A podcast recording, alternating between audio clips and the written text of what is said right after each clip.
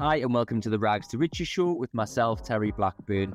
So, this podcast is all about inspiring you, motivating you, pushing you on to achieve more in your life, whether that's in business, property, your health and fitness, your personal life, every part of your life. This podcast hopefully will help you achieve more, do more, and get to where you want to be. So, just before the episode starts, I have just launched a new website called terryblackburnproperty.com. On there, I've got all of the services that I offer. So, one to one coaching in business, property, time management, goal setting, sales, persuasion, loads of different things on there. I've got some online courses, some one to one coaching courses as well. So, please have a look on there. Really appreciate your support. And if you want to get involved, you want some more specific help from me, you want some more one to one coaching and, and assistance from me to help you to get to where you want to be, it's all on there. Also got a couple of books on Amazon and Audible.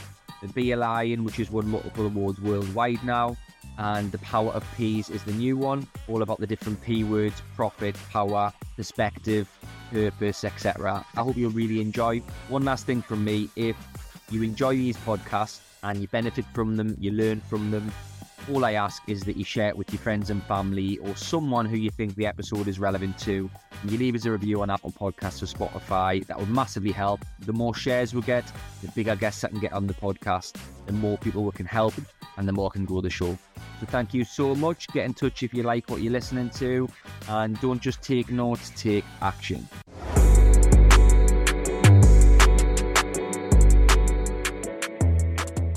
my my mum brought us up. Didn't have any money growing up. Eating beans on toast and stuff till I was like ten. You know, I was the kid who didn't have anything. Like other kids had better shoes, better coats, and all that than me. And I want to say that fact because not that it's that interesting, but more the fact that if wherever anyone started, it doesn't it doesn't matter where you started. And you can, like, I haven't been given anything. I haven't been gifted anything. I haven't had no inheritance, no nothing. I haven't had no guidance from anybody uh, up until a few years ago and you, you can do whatever you want as long as your mindset's right.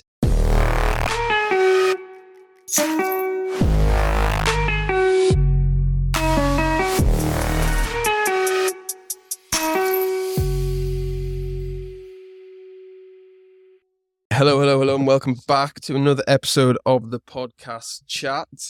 And we have a very, very special guest today. Terry, welcome to the podcast. Thank you for having us. Appreciate it. Yeah. Yeah. Thanks for coming. So we're at your lovely hotel here. Mhm. Very, very nice. And yeah, I did get lost on the way. like I said. well, it's in Barnard Castle for anyone who's wondering. The ancient unicorn. I'll plug it nice and early. yeah. it's cool. And you've seen there's a lot of history around it. Yeah, yeah, 450 years old. Charles Dickens wrote a book, one of the cottages, apparently. Hmm. 17 bedrooms, two houses, and I've got land at the back with planning for more houses. So, Mm. bar, restaurant, games room, which we're sitting in now. Yeah. So, yeah. Cool. And other stuff that we won't mention on the podcast as well. yeah, yeah, leave it out. yeah. So I'll get you to introduce yourself to the viewers and the listeners, if Mhm. like as if you meet someone for the first time and that kind of thing. bit of an intro. Go Mhm. for it. So, Terry Blackburn, I'm 34. I've got four kids. They're hard work, 11 businesses, big into fitness, big into business, property. Yeah, I mean, how much do you want? I mean, lots of buy to lets, HMOs, the student accommodation, Airbnbs, hotels, bar, restaurant, construction company, letting agency, two books, podcast. Probably missing something out. Forget what I do, but, but yeah, I do quite Yeah. a bit. So that's what I was thinking from your LinkedIn as well. I was thinking, how does this guy do all this shit? You know I mean? Yeah. I didn't know you had four kids either. So like, yeah, they're, they're harder than any business, for sure. Fucking hell. so let's go into the three facts then. Mhm. Three facts about yourself that you've definitely prepared for. yeah, I've definitely prepared. So I didn't know if you wanted funny ones, you wanted personal ones, business ones. So I've got loads of facts, but maybe it's the interesting ones. Well, it depends on who's li- who what the class is interesting. But probably you've just touched on it. Actually, probably one of the most questions that are, are the most common question I get asked is, how do I do everything that I do all Yeah. at the same time? So all these businesses. Up until last year, I had about 160 staff across everything, alongside being a partner to my missus, alongside being a dad to my kids. I live in Chester and most of my business is on the northeast. So there's a location gap as well. And I get asked, how do I do all of that? And a fact is just, I don't work weekends. I only work late one night a week. I finish at generally four, or five o'clock and I take my kids to school every day. And how I actually do that is there's no magic ingredient or special thing that I do. It's just being ultra structured on my Gmail diary. So my calendar, is literally 15 minute blocks all day. I know exactly what I'm doing every single day. Got a great team around us. And probably one of the biggest things that anybody can take away from that is if they want to replicate similar levels of success or they want to do loads of different things is fitness. If you're not fit, you're not a good leader. You're not a good manager. You're not a good business owner. You're not a good dad or mum. You're not a good partner. Nothing works properly unless you're fit and that's a fact. One of my facts anyway is if if you want to be high performance, and there's definitely people do more than me, by the way. a lot of people do more. You do a lot more than me, you know? but there's a lot. Of, there's levels. Yeah. But the cornerstone in in the in the what's the word? Yeah, the the the center of all of this is fitness. Because mm. if you're not fit, you're just not your best. We talked about drinking off yeah. there. So if you're hungover and you're up and you're tired, you're not your best. So that's not a, healthy way to live, though, is it? If you're out sessioning every weekend, it's not a good way to live. If you're drinking all the time, smoking all the time, if you're overweight, if you're not healthy, you don't do cardio, you don't do weights, you're not good at anything. And on the flip side of that, if you are healthy and fit, you've got a spring in your step, you've got extra energy, you can do more, achieve more, you think better, make decisions better. So fitness is a big part of it. To-do lists, prioritizing and being ultra structured is how I do everything that I do. So that might be an interesting. Yeah, no, that is interesting, and I think as well, a lot of mm. people these days are obsessed with saying, "Are you busy?" or "I'm so mm. busy," aren't they? But surely the goal isn't to be busy, is it? It's to be able to have enjoy your work and then mm. enjoy your free time and your family time mm. as well and stuff. Definitely. And you're not busy; you just have priorities, isn't it? Mm. Like people choose to prioritize different things. Like you say, you mm. prioritize your work life balance. Like yeah, you say, work definitely. work one definitely. night late a week and the weekends off, and then you can make it work. You know what I mean? And still have successful businesses and stuff like that. Whereas other people are like, I'm so busy, I don't have time mm. to see you for half an hour for a coffee yeah. and stuff like that. And it's just, I don't know. I think it's just the way the world. It's like a grind culture now, isn't it? Yeah, it is this hustle, hustle and grind culture. It's it is. It normally results in either burnout or some form of disruption in your personal life. Like I know loads of people that have had relationships that have broke down with the partner because they're working too much or the sacrifice fitness in the pursuit of money and success. When in reality, you, you, you're doing yourself out of money and success by not keeping fit. Mm-hmm. And you can do, it's not one or the other. It, you can do both at the same time. And you're actually better at business, I believe, if you fit anyway. Mm-hmm. So, and then you might say you haven't got time or you know, I've got to take the kids to school. I'd have to take the kids to school. So I either get up earlier than them and train before they get up, or sometimes I have to train at 10 o'clock eh, in the morning and I have to move my work around and do it then, or I have to train late at night. So it, it can be done, but this hustle and grind culture, I don't think it's healthy. And I definitely done that, by the way. Like at the start, I've been in business since I was 19. I'm 34 now. Like at the start, like I sacrificed everything, like probably 19 to 23 ish. Like all I did was work. But that's not healthy. And yes, I made a shit ton of money, but like my relationship broke down, wasn't very fit or healthy. I was drinking all the time, like because I worked so hard that my release was going out with the lads, yeah. partying, which isn't good anyway. And, and you only, a lot of people get into this hustle and grind when they're younger or when they start getting into business. But I think as you develop as a man or a woman or a business owner, you learn that it's not actually all about that.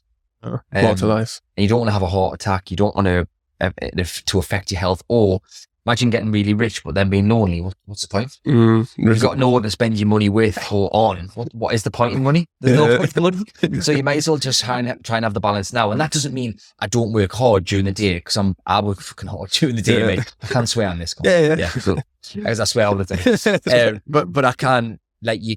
I, I do have a balance, and and yes, I didn't have a balance in the early days, and maybe that got us to where I am. Who hmm. knows? But I do think you can have a balance and you can, you can set your stall out right from the start. And I think you'll have a more fulfilled life.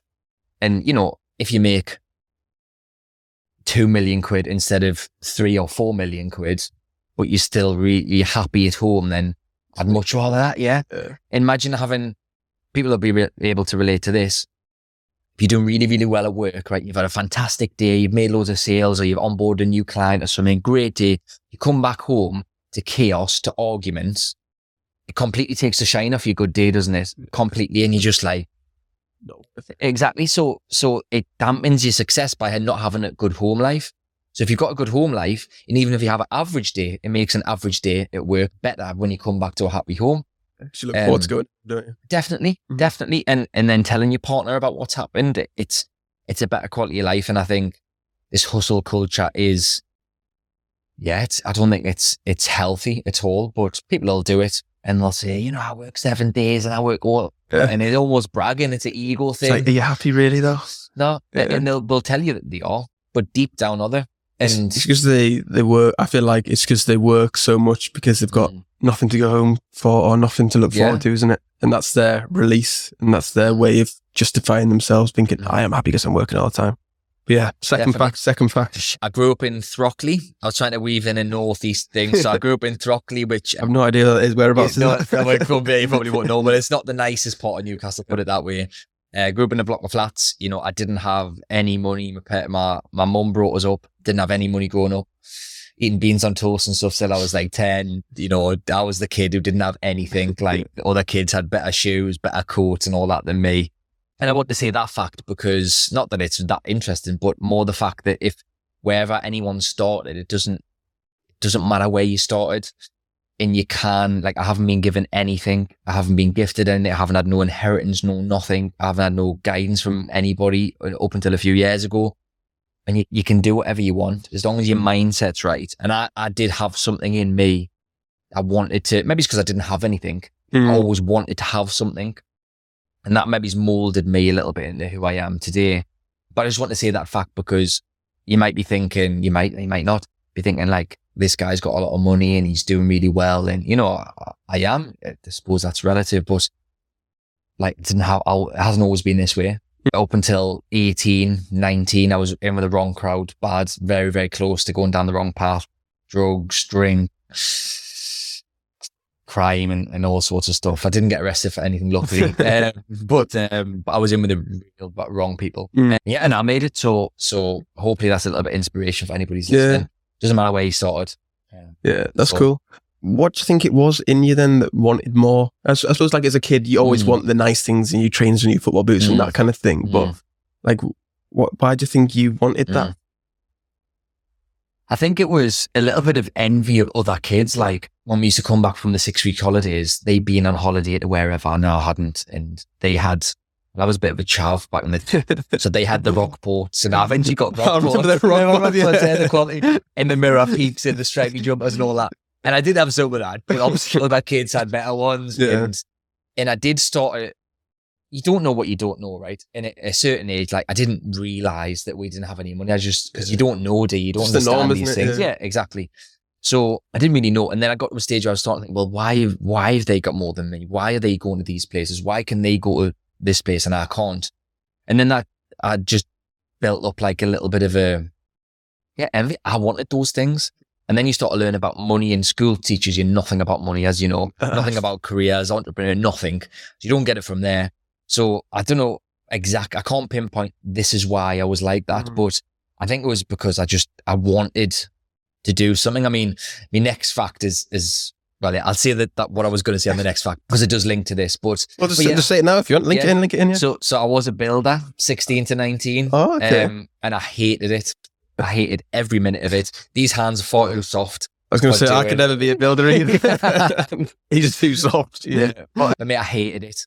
I hated every single part of being a builder. Mm. And the reason I was a builder was my mum told us you need a trade. Okay. And when I finished school, I was the naughty kid. I was getting suspended, taking drugs, being a nightmare. I was taking drugs at like 12, bad. It was crazy. Definitely the wrong crowd, yeah. Yeah, 100%. Literally taking drugs for school. It, it, was mental. But then because I was so naughty and I, I didn't, I, I failed everything. Didn't even get a GCSE. It was all using, not one. And bear in mind, bear in mind, I'm a financial, that's an achievement in itself. and I'm a financial advisor. I, I, ran, which I sold last year, my main business, which is a financial advisory business. So dealing with people's finances, you know, you've got to be good at maths. Yeah. You know, and I failed maths. I failed everything. That's crazy. But going back to my point of being a builder, I just, I was kind of forced into it because my mum said, you need a trade. Mm. So that's what I done. Um, and there was something in us then. I remember specifically because I was an apprentice, right? And the apprentice, like, you've got to make the tea and you've got to make the coffee and you've got to go and pick that wood up from there and take it over there. No stupid shit. The worst jobs, it's raining. You've got to carry like stupid, little boards of plywood and stuff in the rain. Horrific. Oh, um, I couldn't think of anything worse. Oh, mate, it was brutal, and I hated it. But me, me point that I'm getting to is, even then, I used to say to the lads who I was working with, "I'm going to be a millionaire. I'm not mm. going to be doing joinery forever." Mm. Yeah, yeah, we said that. Yeah, shit, we said that. Yeah, of course you are. Look at it, and all had metal elbows, dodgy knees, and like bad, all hobbling around like oh, this. Fucked, yeah, yeah, because building does take its toll on your body, whether oh, you yeah. like it or not. It, it does. Um, I think it's only good in the summer when it's sunny and you can work with your top off. But apart yeah, from exactly. that, that's and the banter was good. I did miss the banter when I got into sales at 19. Mm. But my point was, I just like maybe it was obviously the upbringing definitely played a part in who I am. But then being a builder and hating your life so much, and I was never depressed. Touch wood, I've never had any mental health issues. Mm. Pretty strong up there, I think. But when I was a builder, I used to get to a Sunday and whether it was because I was drinking all the time on the weekend and Sunday I was depressed or down anyway, yeah. but I was getting to a point of like, ah, I hate, I was dreading Monday because I knew I had to get two metros in a bus just to get a site to do something that I hated, to get paid pennies, to then have to travel back. And I had no life on the night end because I was so exhausted when I got home. But I think that molded me to who I am today as well because I hate, I don't want to ever have to do anything like that. I wanted mm. to get into money and start making money and I, I had it in as then. I used to say it to people, and people used to think I was a bit mad. Like, what? Why? How are you going to be a millionaire? How are you going to do this? How are you going to do that? And I just had it in us. Uh, you don't know at the time though, but you know at the mm. same time, don't you? Yeah, it's weird. Definitely, definitely. So, so what did you want to be when you were growing up? Then, what like was it? Obviously, not a builder. I, had, no, I had no aspirations. I literally did not know, honestly, yeah. and I just I wanted to do. I just knew I wanted to make money, and mm. I wanted to have a better quality of life than I had. Yeah. That was definitely something, but I wasn't like, I wanted to be this, I wanted to be that. Because, mm. like you were saying about school, I see it a lot, but it's a hard decision at 16 or 18 to ask mm. a child, what do you want to do or what do you want to be or what career path do you want to mm. go on? Because you don't have a fucking clue, do you? Uh-uh. Like, I was saying to you earlier that I did hospitality management at uni and stuff, mm. and I don't do that now because for me, I just went to buy some time to figure out what mm. I wanted to do and mm. grow up a bit. But yes, it's interesting all the different paths of mm. if it's go to uni and just figure it out. Because a lot of people don't even mm. use the mm. degrees now, or just yeah, go and earn some money, isn't it, and work it out yourself. So why why did you be a builder at sixteen? Apart from your mum saying you need to trade, how did that come about? It was just literally my mum said you need a trade. You're going down the wrong path. You need to get a job. Mm. And if she didn't say that, I probably would have been I would have been getting up to no good, probably making money illegally. I, I, I would have. That that's the way I was. And I was, and I don't know as I was told, and I do have a good work ethic, and I've still got that today. It's getting stronger, actually, the work ethic side. But I still didn't miss a day at work, although I mm. hated it. I still done it. But there was no, nothing. I mean, a lot of my mates at the time went to be builders as well, so it was kind of like, well, they're doing it, so do I might as well. do it as well. Yeah. And it was literally just make your money until Friday, go out on the lash on Friday, spend all of your money and then start again. Yeah. And it was just in this vicious mad cycle. little, yeah, vicious cycle, mm. mad path that you go down. And some people, unfortunately, never get out of that. Yeah. They're doing it now. Like I've got mates who are still doing it now, who are still out every single weekend, mm. still partying, still drinking, still spending all the money. Probably, you know, they're either renting or they're not on the, you know, haven't got their own house or they're, you know, they're just living in the same place, doing the same thing, probably with the same car. Like it's, it's, there's more life than that. Yeah. But unless they they either think people like me and you are maybe lucky, fortunate, or they just don't think they could do it. They don't think they could set up their own thing. So they limit themselves and they just keep doing what they're doing. Yeah. before they know it, they're 50 years old and it's too late anyway. I, I think that people don't understand how money works though. Mm. Like, no, not at all. Because it's not taught at school. Nah, that's what I mean. I feel like at school, it's obviously GCSEs, A levels, uni, mm. get a job, and then you're paid for your time, aren't you? Mm. Whereas really, if you're paid for your time, you're never really going to be rich or successful, quote unquote, in, in whatever way you want to define it. But if you bring yourself out of that mm. and you think, how does the world actually work and how does money actually mm. work? And you think that it's not actually that hard to make a living mm. for yourself. No, I don't no, think anyway. Not at all. If you're switched on enough and you and you can understand it. But hundred percent. At, at nineteen, then for you, what flipped that switch? and you thought, fuck this, I need to make a change. uh, this is another moment I'll always remember. You know, everyone's got moments you yeah. remember really clearly.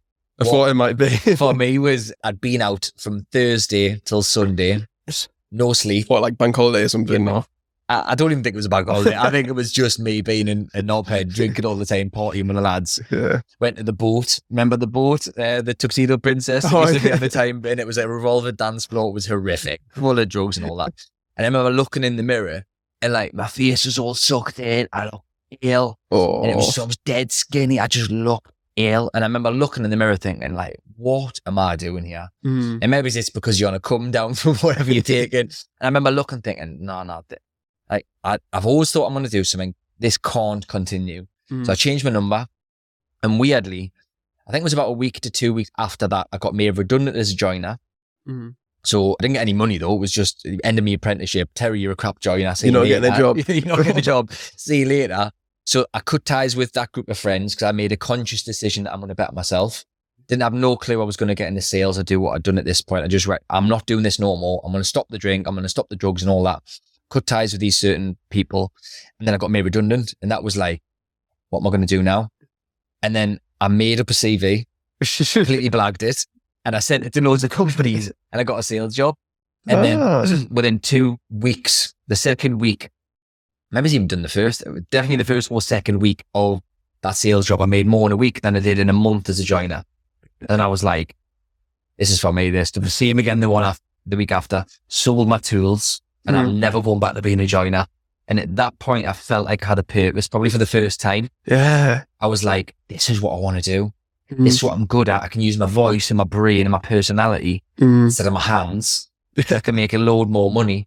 And because there was people, I was 19 at this stage in financial services, selling life insurance, an industry dominated by 40 to 50 year old yeah. I was the young kid. And then uh, and again, maybe say, I don't know if it was ego, I don't know what it was. I remember probably like a month in going up to the top sales people in the company saying, I'm going to beat you. And everyone was like, what are you talking about? Who's this kid? Yeah, who's this kid? this young kid? And I looked proper young, like proper young, clean shaved. I looked about 15. And I was like, I'm going to be the biggest in this industry ever.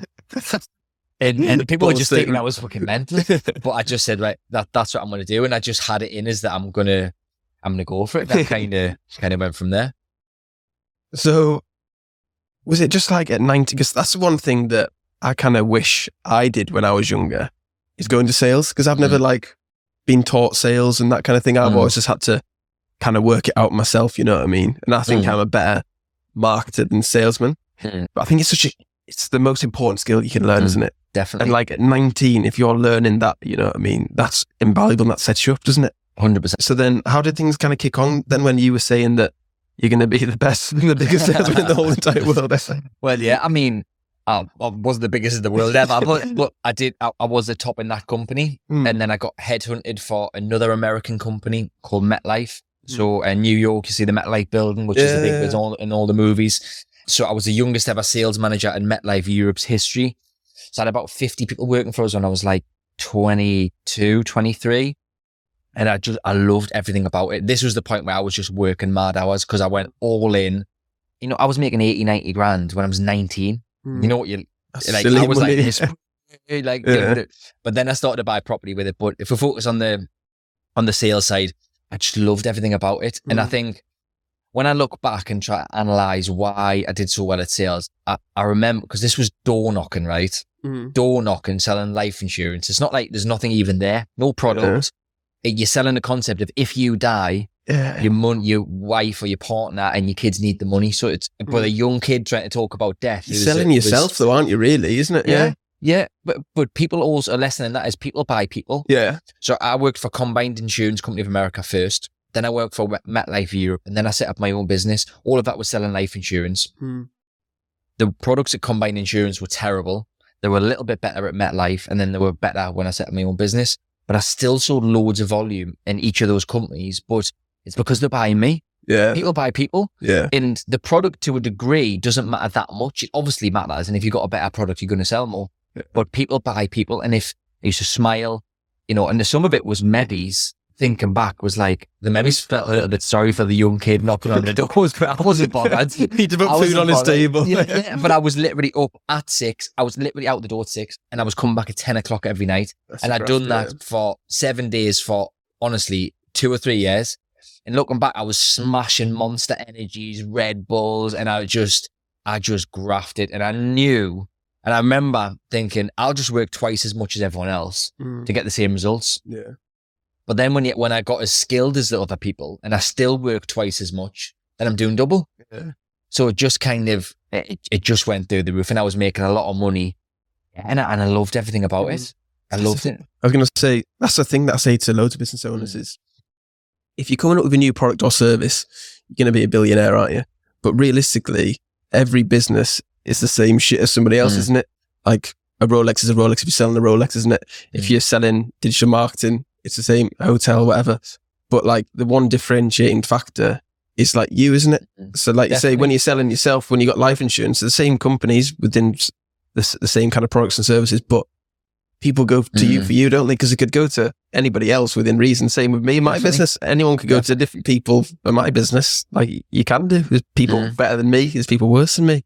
But that's that's the one thing that we try and do is put your faces out there. Mm, definitely and, and, and show people because people like you for whatever reason, don't they? 100%. Whatever, you've got friends, you've got family that like you. So if you put that out there for the world to see, mm. more people will like you. Not everyone's going to like you, unfortunately. Yeah. Unless, apart from me and you, obviously. Yeah, yeah obviously. So then, did you always want to have your own business then? Someone asked us this the other day on the podcast, and I, I don't think I, I did. It was, I must admit, at the start, it was solely money driven. I just mm. wanted to make as much money as physically possible.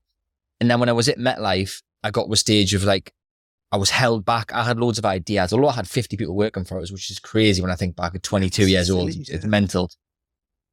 But, but I, I, could only have those people working for us because I was so successful at sales because I led from the front. Mm. But lead by example kind of thing. Yeah, exactly. Exactly. But I didn't think I want to have my own business. I got to a stage where I kept putting ideas to MetLife that I wanted to do and I knew they would work and I knew I could bring in more business. I knew I could recruit more, develop more, grow more but I was kept being prevented from doing that because I couldn't make the decisions. Because I was, although I was self-employed, by the way, this is self-employed commission only. So if I didn't sell it and get paid all the way through that. That's like having your own business anyway, isn't it? But yeah, much, exactly. Yeah. It pretty much is. Yeah, I was self-employed, sole trader still. But yeah, I, it was just a case of like, right, they're stopping me going to the next level and making more money, right? And I looked at options, right? I could set up my own business. I can actually get more products, which means I can give a better service to customers and get more commission. So it was just a, the natural next step for me to set up Bespoke. So Bespoke Financial was the first business I set up when I was 24 and I exited that last year at 33 and do really well off it. But yeah, yeah. What was it like then setting up? I took it in my stride. I must be honest. I didn't, I didn't struggle with it, it because I was kind of doing the same thing already. Mm. I was already selling life insurance and I was just selling life insurance under my own brand and then we could we've got Aviva, Zurich, Legal & General, all the mainstream insurance companies. We've got them on our panel, so we could use their products. So it was an easy transition for for me. Yeah. Uh, I still made loads of mistakes. like I was recruiting people on looks and all sorts, like recruiting ex strippers and stuff. Yeah, I mean, I'd a bit of a mad few years. the thing is, you've got to make mistakes. haven't Yeah. I think it's important. Because you learn from them, don't you? That's what I mean. Yeah. The only mistake you make that's a bad one if if it's the same one you make twice. You know what I mean? As long as you learn from it, it's sound. Because yeah, definitely. like if you don't make any mistakes, you think you're fucking smashing it and that, and then when things go wrong, you think, oh, it's, it's, the end of the world. Yeah. What the fuck? I thought yeah. I was class. Yeah. So then, how did things kind of kick on from then? After you, would set up and you were you were, you were cracking on, obviously you'd made the mistakes of recruiting strippers. Yeah, yeah. So it just that it took off to be honest. Like year one, I think we did about 300 grand and it went up pretty much every year. You know, when exit, we're doing a couple of million a year. So it was doing fantastic. It just went strength to strength to strength. Then we added in mortgages. So we started doing mortgages for clients. Then we did will writing services for clients. We used to refer pensions. We used to do home insurance. We just kept adding to the product suite so we could give customers more, mm-hmm. ultimately make more money. One stop shop kind of thing. Yeah. Yeah. And we had 120 sales staff in the end. My business is still running now. My mates run it still. I'm just not involved. So it went, went really, really good. I set up loads of other businesses along the way. So I set up another mortgage brokers, which exited as well, called the Mortgage Genie. She ended did loads, but that that business gave me the money to do property. Mm. And if you asked me when I was 24 when I set it up, would I sell? I would have said no chance. Mm. I loved it that much, but as I've done it eight, nine years, once you, and my eyes were distracted a little bit because I was setting up these businesses and buying properties which produce more income. Then I was coaching people and doing all these other things. And like, there's only so much you can do. Mm. And I'm not going to eat into my personal time with my missus and my family, anything. So it kind of just developed into buying more property. And then the property started to produce huge amounts of money. And then I was kind of like, someone's got to give. Mm. So then I decided it was the right thing to do to, to get out. Yeah. So yeah. That's cool. So pr- property then, did you ever mm-hmm. think you were going to go into property or, or what, what kind of got you into that then? Because obviously it's different to, yeah. to the financial service industry. Yeah, definitely. I mean, I never thought I'm going to be a property investor or different. Mm. Again, it wasn't in as that. I don't know why I started to buy property. Well, I kind of do. When I was nine, when I was 20, I bought my first house and I was like, I was making all this money selling life insurance. Mm. After I did a little bit of that in the party and living the dream, think that was the big dog. But like, I've got this money here. I should really be doing something with it. Mm. I shouldn't really be spunking all of it. so I started to buy low value properties, made loads of mistakes, like horrific. I bought one at auction that I hadn't seen before and it was a wreck. I had someone well, I don't actually know exactly what happened, but I think it was an attempted murder in the property. I had break-ins, I had drug dealers in there. Mate, honestly, I made some bad mistakes because I didn't know what I was doing. I didn't mm. educate myself. I hadn't read any books on it. I hadn't listened to any podcasts on it. I didn't have a coach or a mentor, nothing. I just thought I've got some money. I'm going to buy some really cheap properties. Mm. What, so do them up yourself then, or? Yeah, well, I was doing a little bit of the work. I was a terrible joiner. Um, didn't even dress yourself. yeah, no, I didn't. No. I, got, I don't even have pictures now. I'm useless. but yeah, I just thought it's a good place to put my money. And then I bought really low value ones. Then I got into a bit nicer sort of hunt. My first ever one, by the way, was 14 grand. To 14, 14 grand. in Easington Colliery, place in Durham. And then I bought three or four of those. And then I went into like buy to let 100 ish grand. Then I went into the HMOs, which is your student accommodation where you rent it out per room. They'll be good. Yeah, do really well. Yeah, I was going to really say, because well. like when I was at uni and you think, I'm spending 400, 500 quid a, a month per room in the five was in here, making a fucking fortune. Yeah, it's, it's, it's good money, but there's a lot of hassle with that. I've had tenants drinking each other's milk, arguing about cereal. I've had people walk into the wrong room and got into bed with somebody else when they were drunk. I've had loads of mad stuff happening properties. I've, a whole wanted auction blind. This is a funny story. So I went to this auction. I went to bid on one property and I got outbid. So I offered another one and ended up getting it, which I'd never seen before. Mm. So got the keys and I, it was like a U shape, this street. I drove down this side of the U and all the houses either side were boarded up, right? All of them got around the bend, gypsies at the bottom with caravans, horses, burnt out cars and all that. And I'm like, oh my God, what am I doing? round the bend. and then mine was there, was the only one that wasn't boarded up. And there was like Tim, it was metal boarded up with bars and everything on the. on the it's, Where was it? Just outside of Blyth. Oh yeah, Blyth. Yeah. So, so yeah, a place called East Sleekburn is where I always remember. walked in, I cut long story short, walked in, there was birds like poo or whatever it was, or dog poo all over the place, disgusting walked through the kitchen. I was like this, covering my nose. And I looked, this is no joke. I looked in the back garden and it wasn't like you could access the garden from elsewhere. It was like a terrace. So there was mm. fenced either side. There was a horse tied to the fence in the back garden. like an animal horse. Yeah, yeah a horse, uh, an alive horse, which, which was like all skinny, and look ill and everything. I was like, what have I done? Did that come with the house? But it was gone about two weeks later. The gypsies probably got, I, I, have no clue. But yeah, I made some horrific mistakes. Um, it's crazy. Yeah. Yeah. But I just didn't know what I was doing. And the lesson in that is read books, listen to mm. podcasts and get a mentor. Or just, you don't have to pay for a mentor if you don't want to, if you haven't got the money, educate yourself for free. You can get loads on YouTube. I mentor people but you can do a lot of it for free. Depends mm. on your mm. situation and your position financially. But I could have avoided lots of mistakes by educating myself. Yeah, definitely. Sure. I feel like a lot of people, especially like successful people, will give you like free advice if you ask mm. them a mm. question, won't they? If you say, "Oh, definitely. I'm thinking about this. What do you think about this?" or blah blah blah blah, and they will help mm. you out here and there and stuff like that. Because the thing is, question. If they say mm. no, what's the worst they're going to say? They're going to say no, isn't it? And if they help you, definitely. agree, and that kind of thing, which is quite cool.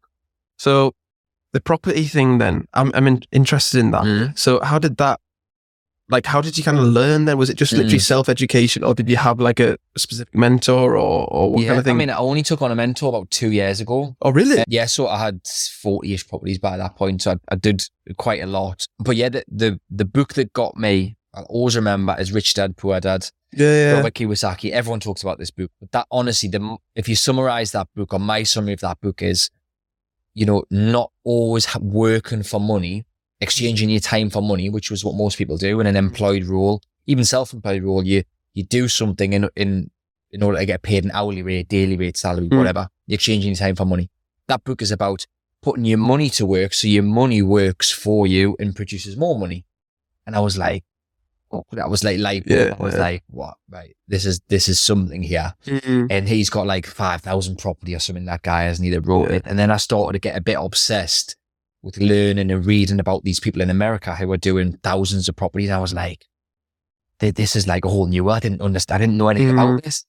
You got to remember, like when I was 20 to 14 years ago, like there wasn't, I don't even know if YouTube was about that. I can't remember watching it. wasn't it. as big as it was now. And it wasn't anyway, like yeah. now you go on Instagram or anywhere and property education's everywhere, business education's everywhere. There's a million coaches, half of them are skint and like you can get loads of coaching on all sorts for free or paid it wasn't that. And I just, I remember finding this book and I was, I've uncovered like some magic here, like something yeah. like a secret that people don't know about. And I was, wow. And then I was just all, full in obsessed, mm. earned as much money as I could from the businesses and plowed all into properties. Yeah. And yeah, that's how it kind of, mm. kind of started. Because I think I only realized that a few years ago. So when I first started out, I did events business, like nightclub events, and then went into the marketing. And me and my business partner at the time were trying to do everything ourselves, you know what I mean? So we'd have the highest profit margins possible.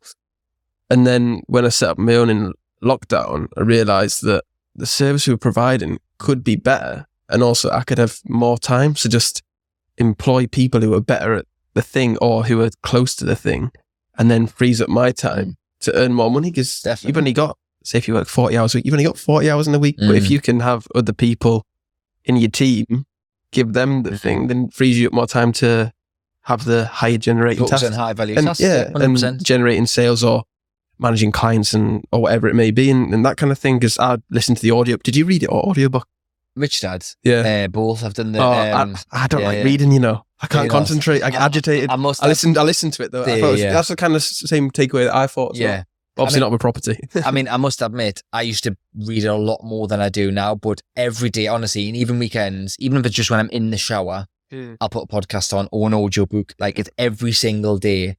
And that's a lesson in itself for anyone listening. If you want to be high performance, don't, or even if you're doing really well financially now, your business is doing really well now, don't think for one second that you can just keep going at the same rate that you're going at because your mm. competition is always snapping at your heels and there's always somebody younger or who's got more energy or who's more skilled or is more intelligent or more whatever than you.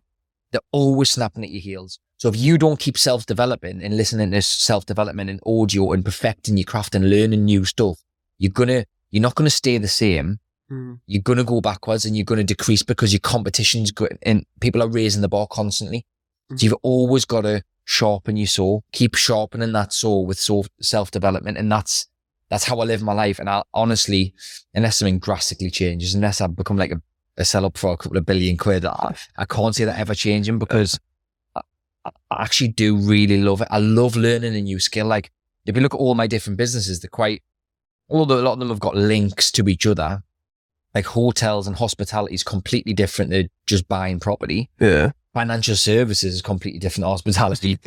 Letting agencies is different. Like they're, all, they're quite different. But what I do is before I set up a new business, I, I learn about it, hmm. I study it. I don't just read a book or listen to. I'll study. I'll try and study. Although I failed everything, but maybe actually quite good too. If I studied the way I study now, I wasn't interested in volcanoes and fucking Bunsen burners and that nonsense. So irrelevant, though. I think this. Have you ever used a Bunsen burner? Oh, every day, Since, every day. I've never, I've never seen a volcano neither. I've never looked at tectonic plates and all that nonsense. But I, I think um, it's just a, off topic. But yes, education. It's a memory test, isn't it? And why do you need to? Re- remember stuff when you can just Google it or chat GPT, like whatever. Chat it, how good yeah, AI. But, but as well as that, you're penalised for helping others or looking at other or copying mm. that you penalised for that. Yeah. cool, whereas in reality, half businesses, you just copy someone that's doing it successfully and, and, you do put your, own, way. spin on it. Yeah, yeah exactly. exactly.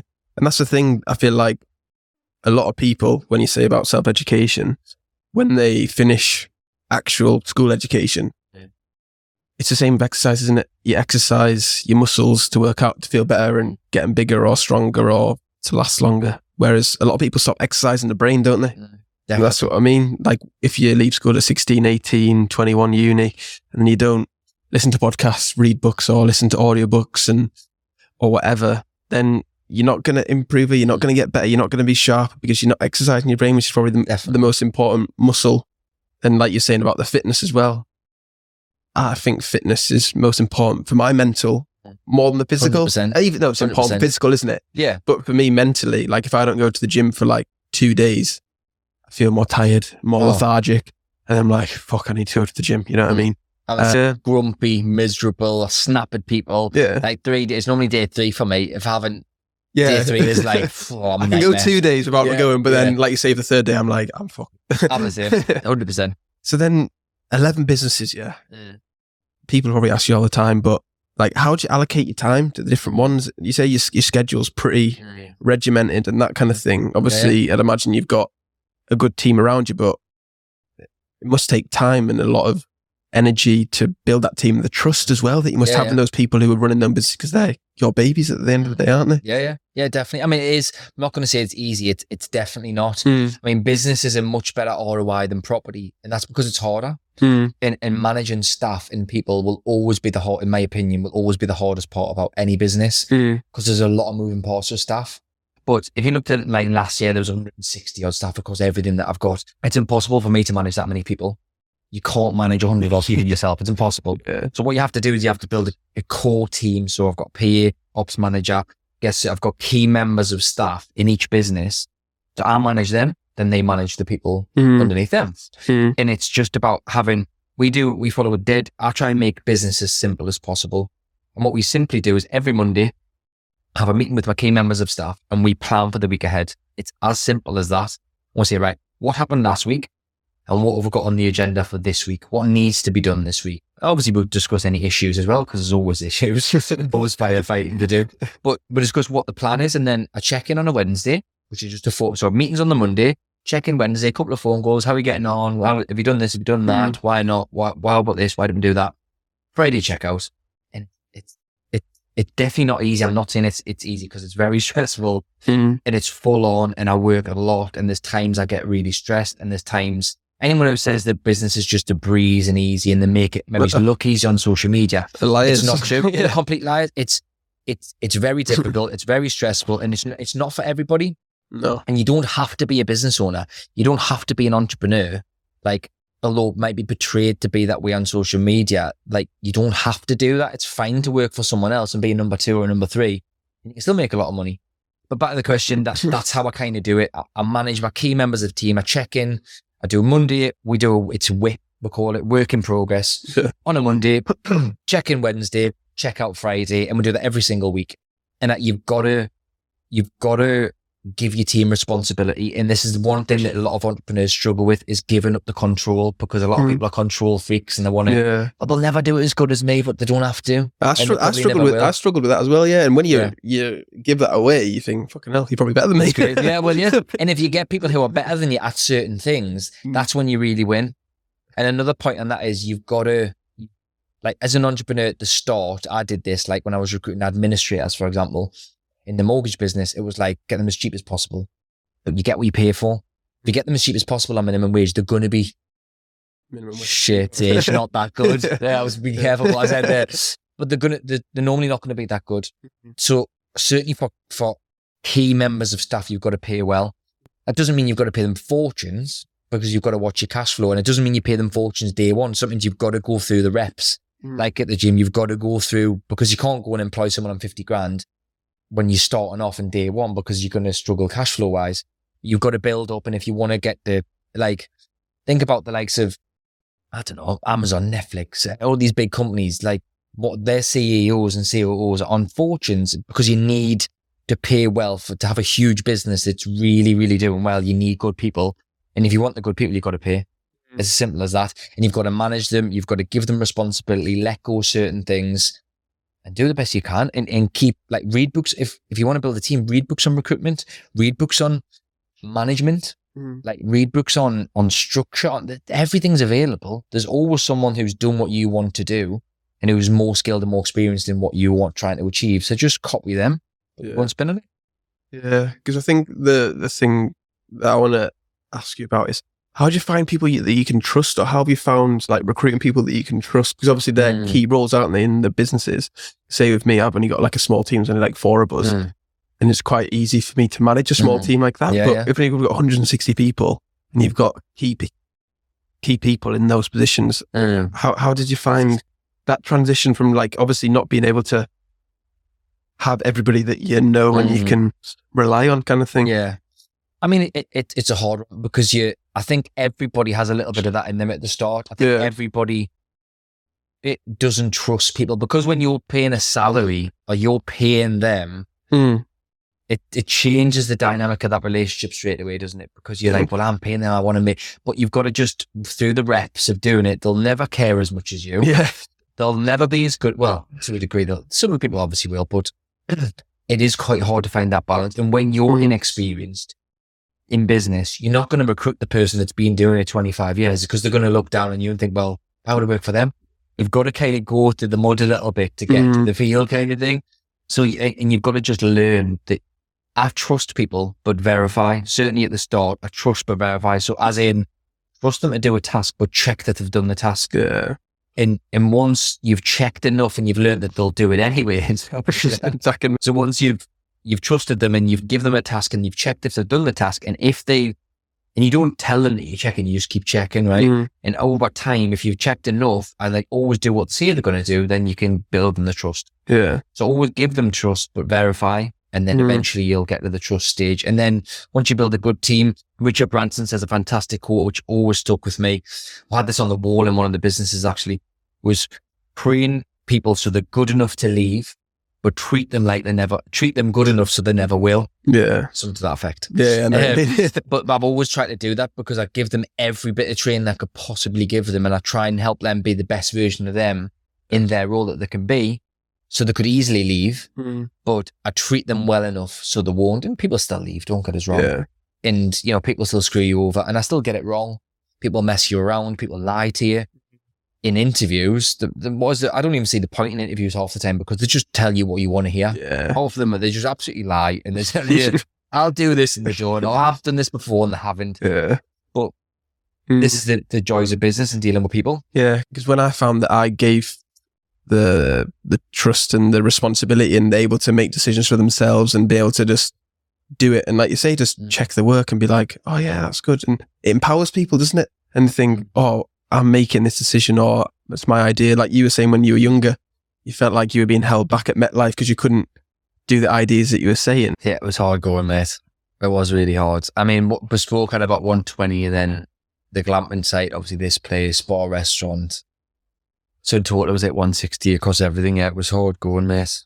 It doesn't get easier, uh, but there's kind of like, once I had a sales trainer, it was the main point of contact for a lot of the sales team. And then I had team leaders. So like I wasn't towards the end, mate, I was, I was doing a Monday motivation, which we used to do this big meeting and I used to GF1 up and I kind of didn't really deal with half them, mate. So it was kind of, but you have to go through the, the, like I said, the trenches and you've got to go through all the shit. And at one point I was managing like 50, 60 sales staff directly. I don't know how the fuck I was doing it, to be quite honest. It was full on. For we always have technical problems on this podcast, but we are. Terry, right.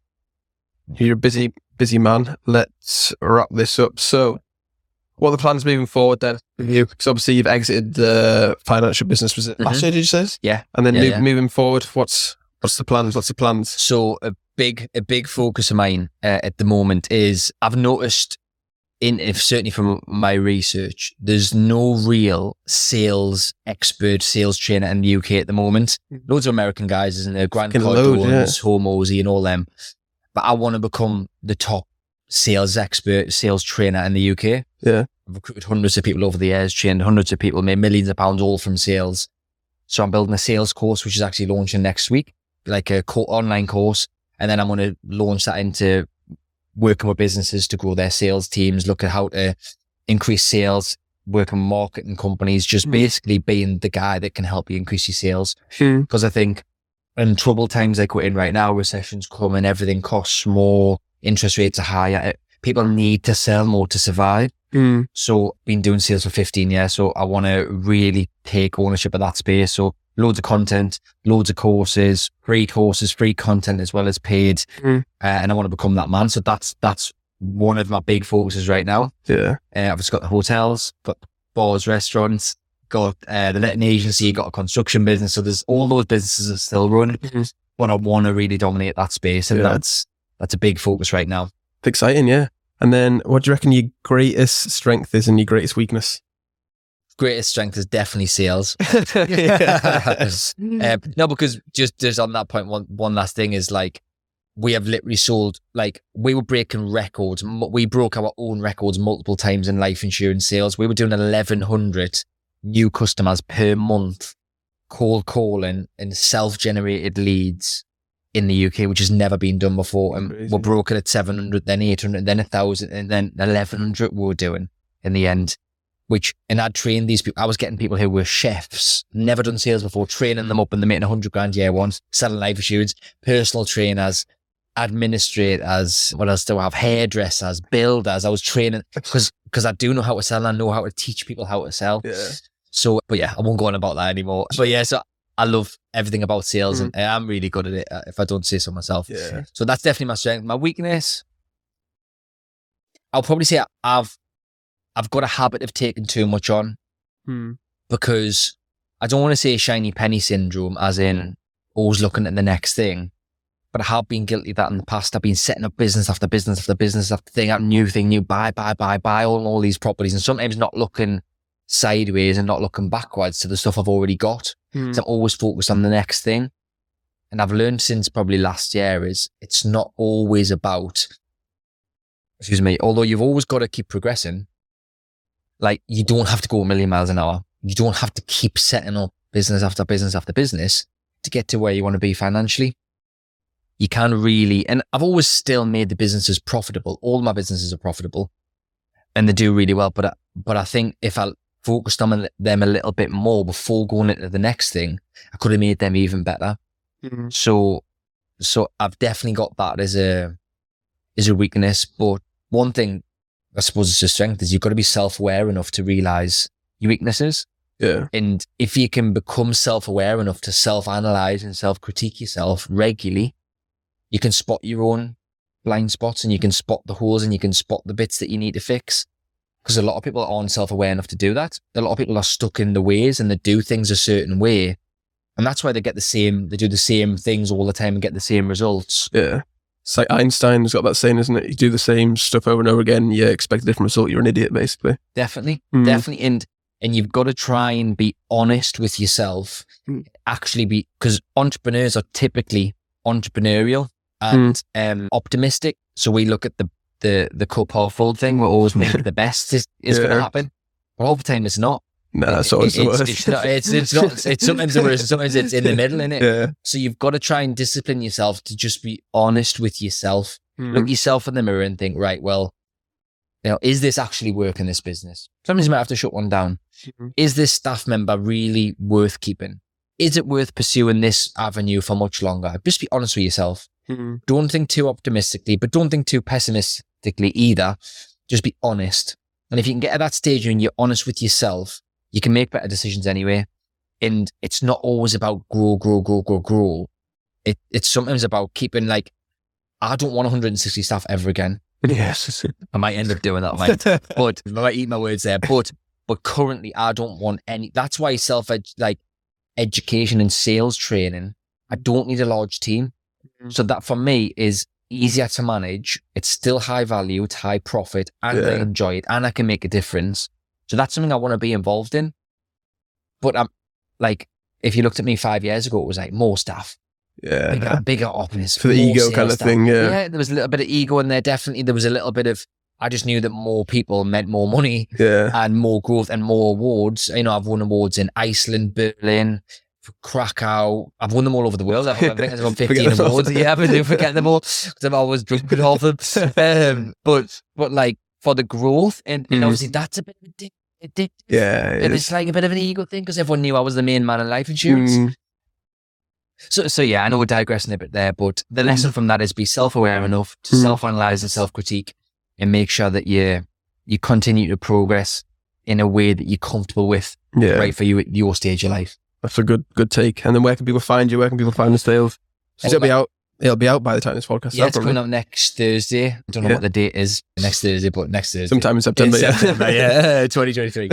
uh, so yeah, Instagram's Terry underscore Blackburn underscore property. LinkedIn, Facebook's the same. My website's terryblackburnproperty.com. Everything's on there. I'll be promoting the hell out of it. Yeah. So you'll find it somewhere. Two books on Amazon, Be a Lion and The Power of Peas, uh, and my podcast, Rags to Riches, on Audible, on Apple and Spotify. Spotify. Yeah, yeah, yeah, Perfect. Yeah. Right, everybody, if you're watching on YouTube, make sure to like the video, comment your favorite part. And then if you listen on Apple or Spotify, make sure to follow the podcast and leave a five star review. And we'll see you next time. Bye, bye, bye, bye. Thank you.